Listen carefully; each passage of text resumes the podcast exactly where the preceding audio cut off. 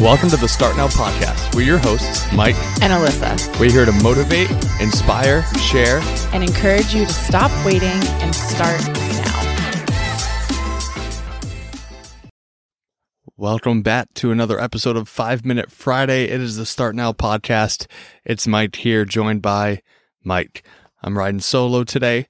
Welcome. Happy Friday. We made it to the weekend. I wanted to talk today a little bit about something that Alyssa and I don't necessarily see eye to eye to, um, and kind of my my way of of seeing that same type of um, behavior, same action, just in a different light. So Alyssa talks a lot about manifestation, right? Manifestation and how she'll write things down and speak things into the universe. And while I do believe that that that helps and things do happen when you put them out into the universe and when you speak them into existence, for me, I'm more of an, an action person in terms of doing things that take steps towards that goal.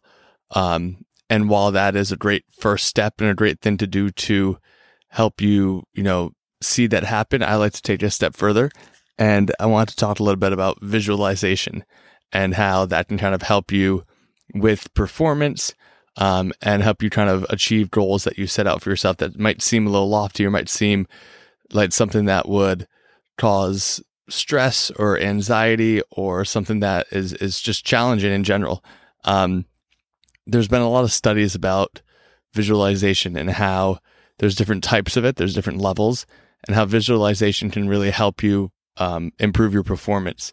Speaking mainly from an athletic um, perspective, visualization is something that you can do anywhere, right? Like I said, there's different levels to it. The most effective level is when you can recreate um, the situation that you're going to be in to the best of your ability. So let's take, for example, baseball. If you're visualizing yourself at the plate, facing a pitcher, and you're holding a bat, that's going to give you um, an improved um, visualization performance versus if you're just sitting there by yourself. Now, just sitting there by yourself imagining yourself in that position at the plate, facing that pitcher, that's going to be helpful in its own. But if you take it a step further and you can recreate it as best as you can. So maybe you wear your uniform, maybe you wear your batting gloves, maybe you hold your bat. Um, we, you know, if you've ever played baseball, you've heard a lot about, you know, dry swings and how you, you can kind of time the pitcher when you're on the on deck circle. And so when you visualize a situation and you can recreate as best as possible what that situation will feel like and you put yourself in that moment. So it's not just, you know, seeing it, you know, in in the future, seeing it happen, it's feeling it. It's the emotions that you're going to feel in that moment. Are you going to be anxious? Are you going to be excited? Are you going to be um, you know, a little a little on edge? Whatever you're you might be feeling in that moment, you kind of have to play a little bit of a guessing game and you have to predict what it would be like and when you make that prediction, you're basing it off of previous experiences, right? Um, times in the past where you may have been in, in, a similar situation and not only imagine what that moment will feel like, but what it will feel like when you succeed. And I think that's a big part. That's kind of like where manifestation plays um, a part in this as well, is you have to see the outcome through. If you just see the experience, you see the moment, but you don't see what happens next, then you're not you're doing yourself a disservice, right? You want to see yourself up to the plate, make contact with the ball, run the bases, all that stuff. Because if you stop before that goal is met, then you never really see yourself hitting that goal. So it's super important to not only just imagine yourself in that situation, but imagine how you'll feel afterwards, right? The emotions, the feelings, the good, the bad, the anxiety, all the things that go into that moment and then the sense of relief when it when it comes through you know? And i think when you are somebody who's under pressure a lot in your job or in certain areas of your life it's really important to see yourself succeed and to to feel that success and that happiness and that joy and not worry so much about the negatives. There's a famous quote i don't know who says it it floats around all the time but you know whether you say you you will or you won't you're right. So if you put out there that you're not going to succeed that you're going to fail that you're not prepared, then that's exactly what's going to happen. But if you take all the steps to prepare yourself, you practice, you you know, go through all the all the things that you would normally do and and you are taking steps towards that goal, you need to see yourself complete. You need to see yourself follow through. Um, which leads me to one last thing that I heard. Uh, somebody posted something about um, they they were doing a video with a, a bodybuilder and they kind of asked him, you know, what's what's the secret? What's what what do you do on a daily basis? What do you tell yourself to to show up and and you know keep doing it? And he said, you know, I just I just realized that you can't lose if you never quit. And I thought that was really powerful because we fail all the time, right? It's part of human nature is failure.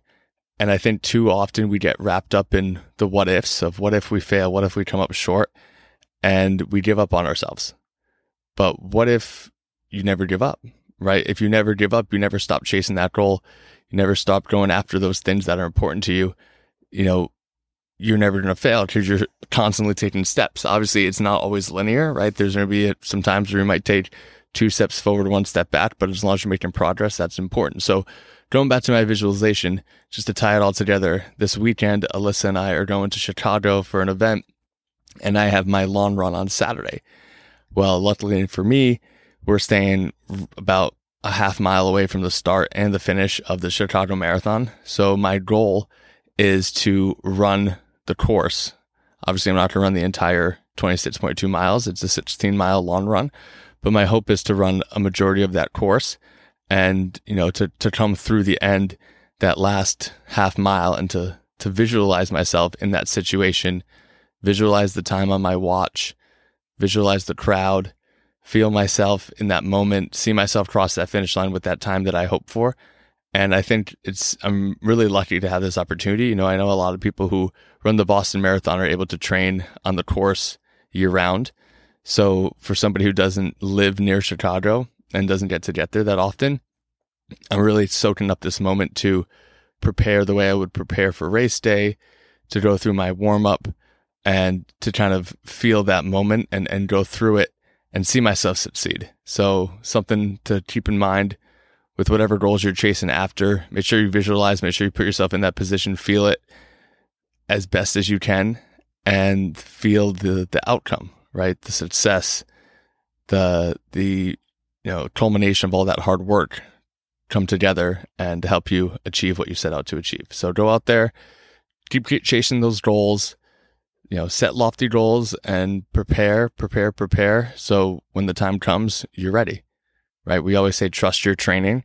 And if you train properly and you prepare yourself mentally and physically, you know, you can't lose. You just never give up on yourself. So enjoy your weekend and we'll see you next week.